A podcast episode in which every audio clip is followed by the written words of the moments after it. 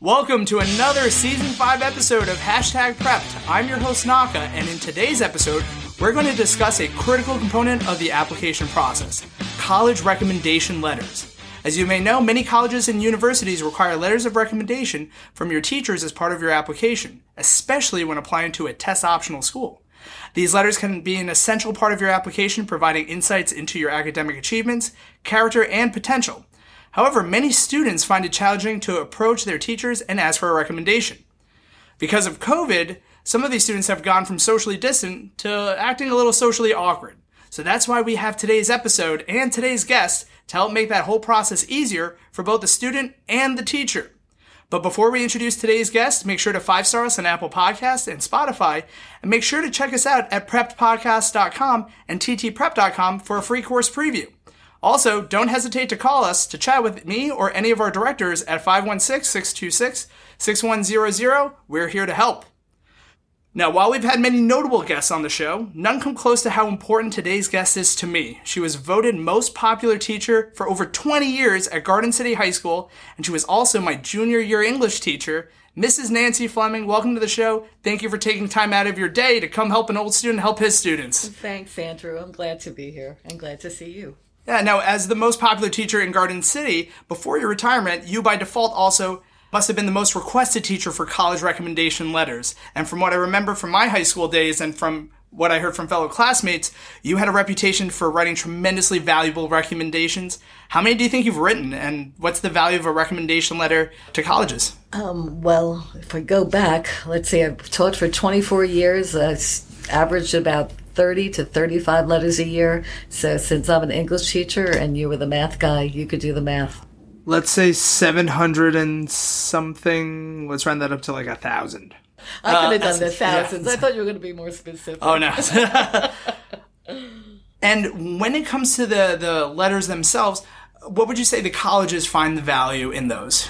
I think now that a lot more colleges have become test optional, which I think is a mistake personally, they are relying more and more on the college letters and the essays as well in order to find out the candidate's personality, to find out, they already have your test scores, they already have your list of activities, but they want to know who the person is, who is coming to the school, who are they, what they can contribute, and what their goals are. And I think a teacher who knows the student well is able to then point them in that direction and give them a boost. And I think that's why the letters have become more important over time. Yeah. What I like to say about these recommendation letters, you have your grades, you have your accolades and everything, but what colleges are looking for is, are you a good person? And the one thing, because when you apply, you're promoting yourself, what you have from a college recommendation letter is someone evaluating you objectively. Now, I unfortunately did not get the opportunity to ask you for a recommendation because I, like many students, love to procrastinate and wait until it was too late.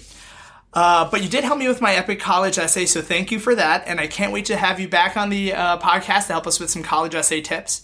But to avoid my critical mistake of missing a tremendous opportunity of having a great teacher write a great recommendation, when is the best time to ask your teachers? I think everyone has to start thinking about it junior year. I mean, before school is out. It's tough when you come back as a senior, and then all of a sudden now you start to think about college recommendations. I think literally by January, when you first start senior colleges of your junior year, you should start thinking about it. And I think basically by March or April, you should have it wrapped up of what teacher you want to ask. And the reason being is you want them to know also when you ask early, you obviously get on the list, unlike you, Andrew, who asked it. Well, I was already overloaded, even though I would have liked to have written your college recommendation. So I think the earlier you ask is important, because then it not only makes you feel like you're in control of the college process, a thing which a lot of times you don't feel like you're in control Absolutely. When you're a kid. And it will help you and just kind of, cement your standing. One more thing off the checklist. And do you have any tips on how students can choose which are the best teachers to ask for reference letters? There's a couple couple of ways. First of all, I always recommend, and my counseling center had always recommended, that you ask a teacher basically who knows your strengths. Now, that could come in two different areas. The first one is, let's say, for instance, that you're a math kid. You want to pursue engineering or something like that. And you want to obviously have that somebody like that in your corner.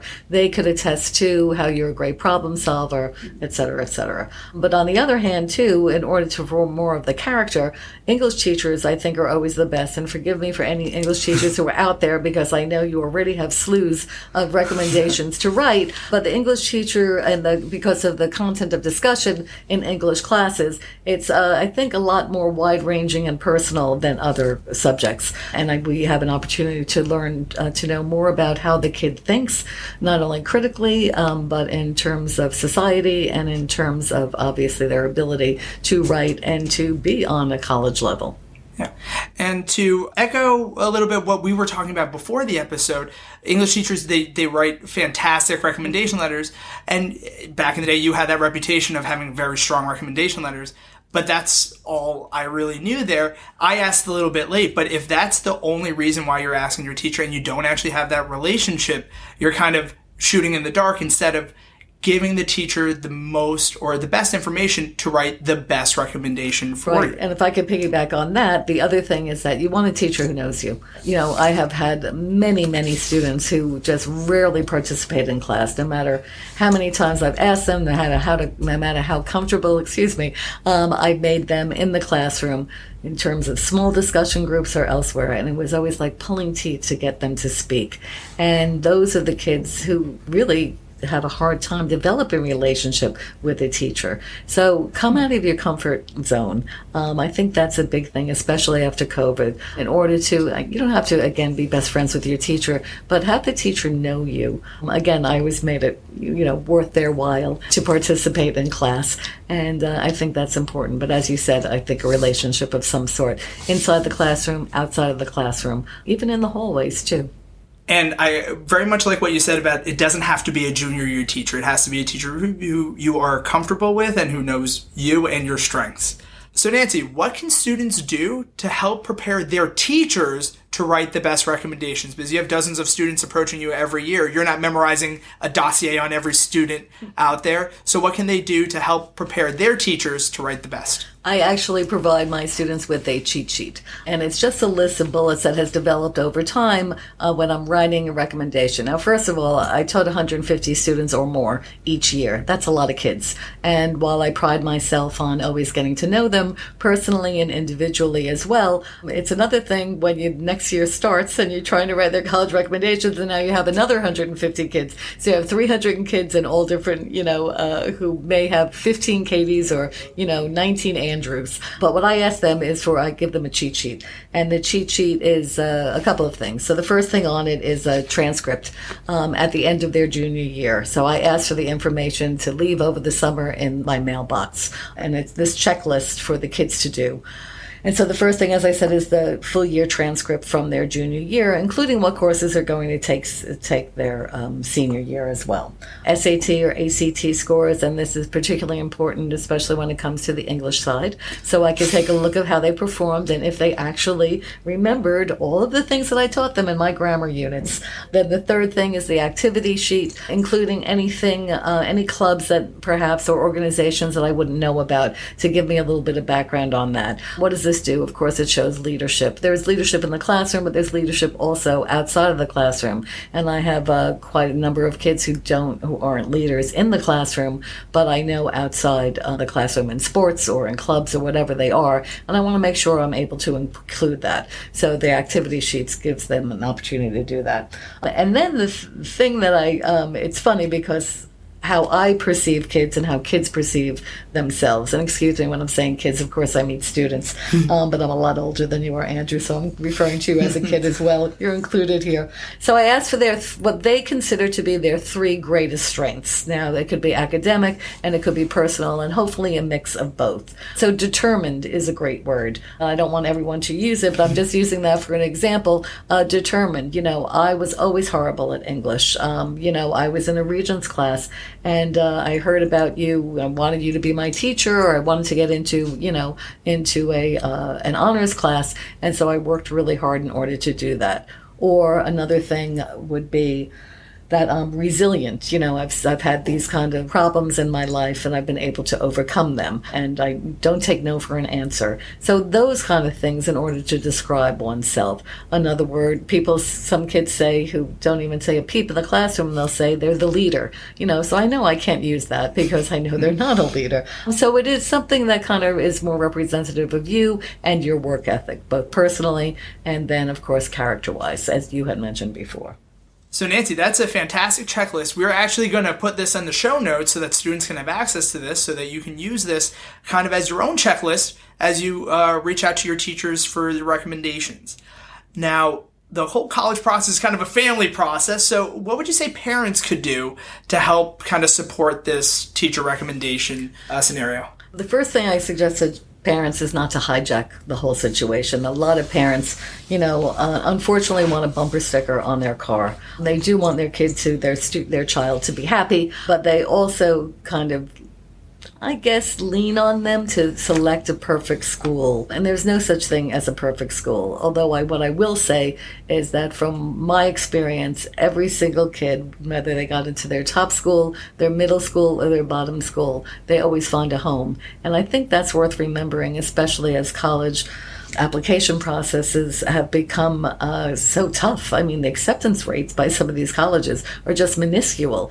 And kids who actually have, the transcript and everything else to go along with it and are not getting in, it's very personally frustrating for them. So parents, what they could do is support them, be their cheerleader. But again, let them move at their own speed. Keep them on target in terms of time schedule. Give them the opportunity to visit schools with you. I know that's a lot of investment, on the parents. But still, I think that makes for a candidate who is excited about going to college versus exciting to going to that one school, because there's more than one school to meet students' needs. Absolutely. And one of the biggest points I think we've ever made on this podcast, I think it was on our Starting Your College Search, while it is too easy to be like, oh, I have this dream school, it's better to have like a dream list. You need to have at least 2 or 3 schools that you are tremendously happy at, that you will. And remember, the whole point of college is you want to thrive, not just survive. You don't want to be fighting to get into these super competitive schools and then you're struggling and then that's your college experience. So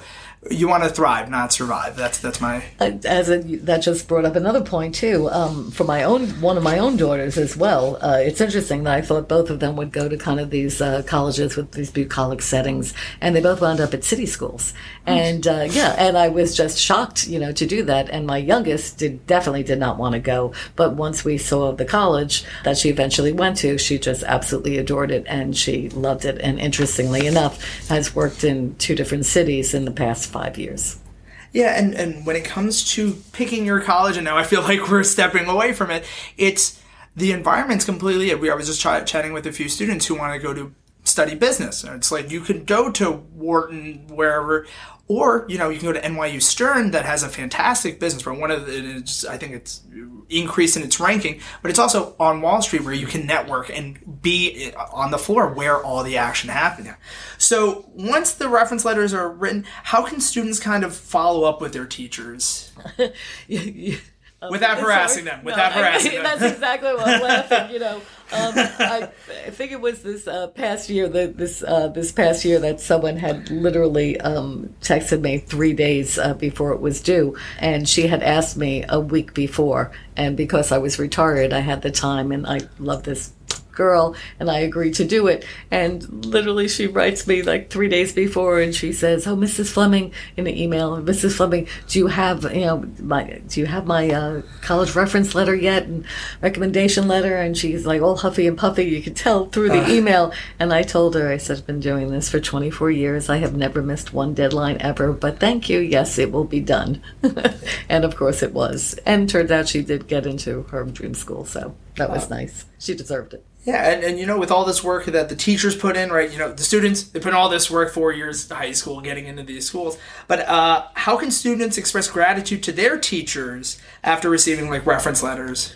Honestly, an in-person thank you is great, and a card is great. You don't need to give anyone gifts. Some people do. We'll give you a gift card or whatever. I am the queen of Starbucks cards. I think in my school, everyone gave me Starbucks. Yeah, so make sure to thank your teachers, especially since they put in hours of their time outside of school to be writing these letters. One of my favorite stories was I had a student who got a perfect score several years ago, and I didn't find out about it until I read it in the newspaper. And it's like, local student gets perfect score. I was like, I wonder who's... Son of a gun! Ugh! So let us know, especially like where you go to school and stuff, because sometimes you guys just fall off. No, I agree. So Nancy, to kind of wind down this episode, probably the most important part is what goes into these reference letters. What makes them strong? What makes them very effective? What makes them convincing? Well, my blood, sweat, and tears, Andrew. That's what goes into them. No, I'm only kidding. It's a adult perspective of a student to see how well they will perform in college. That's what the admissions committees are looking at. They're looking to see if this person has not only the intellectual ability, to thrive in their classes and to keep improving. There are kids who kind of level out even within the year. My favorite students are the ones who keep increasing. They could obviously do great first semester or do horrible the second and then try again the third. It's the kids who just, start off well and then go downhill. What you want and what their college is looking for is that somebody who will, of course, continue to thrive and continue to embrace learning. So they're looking in these letters to see somebody who is academically rigorous. So that's the first thing. The other thing they're looking for is a personality, somebody who could speak out. Years ago, I had a student, 20 years ago. I remember it distinctly. I was teaching an ethics class, and I did a story on a newspaper article on a very wealthy extremely wealthy corporate guy who was divorcing his wife of 30 years to marry his secretary or whatever, who was 20-30 years younger. And it was supposed to be an amicable divorce, and it would have been until the husband was absolutely blindsided by his wife asking for half of his fortune. And we discussed this in class, and after an entire almost an entire class discussion, 40 minutes, everybody in the class except for one person had said, well, he earned the money, he deserves it, it shouldn't be split 50-50, that's nonsense, it's ridiculous, until one of my students spoke up and she says, "You're out of your mind. She deserves 50-50. She's the one who went and traveled with him on all of these, different locations and raised the kids and sent them to school, and not only that, hosted all of his colleagues for dinner, who also kind of helped him maneuver through the country club and everything else, all the things she had done, blah, blah, blah, blah, blah, blah, but she was the lone standout and she would not back down." Well, you can know all those, the year or 2 years later when I wrote her college recommendation, I wrote about that and how important it is to stand up for your beliefs and not to back down. Again, obviously to be open-minded, and she was very articulate and not mean at all, but just to be able to back up what you think. And that's another thing too. I give examples in my letters about critical thinking skills. So one of the things that I ask my students that I forgot to mention that's on the list is, give me a memory from class. I obviously teach so many kids, so in terms of that memory, it could be something where they stood out. And I was like, oh yeah, I remember that. I forgot who said it. I remember what happened. And I think that's important too, to show, how you relate in class. Another example, during COVID, I had a lot of students, we were online for 3 months. We were in person every other day. But then you would have those classes online. The kids didn't even have to turn on their cameras, which I found... Fun times. Yeah.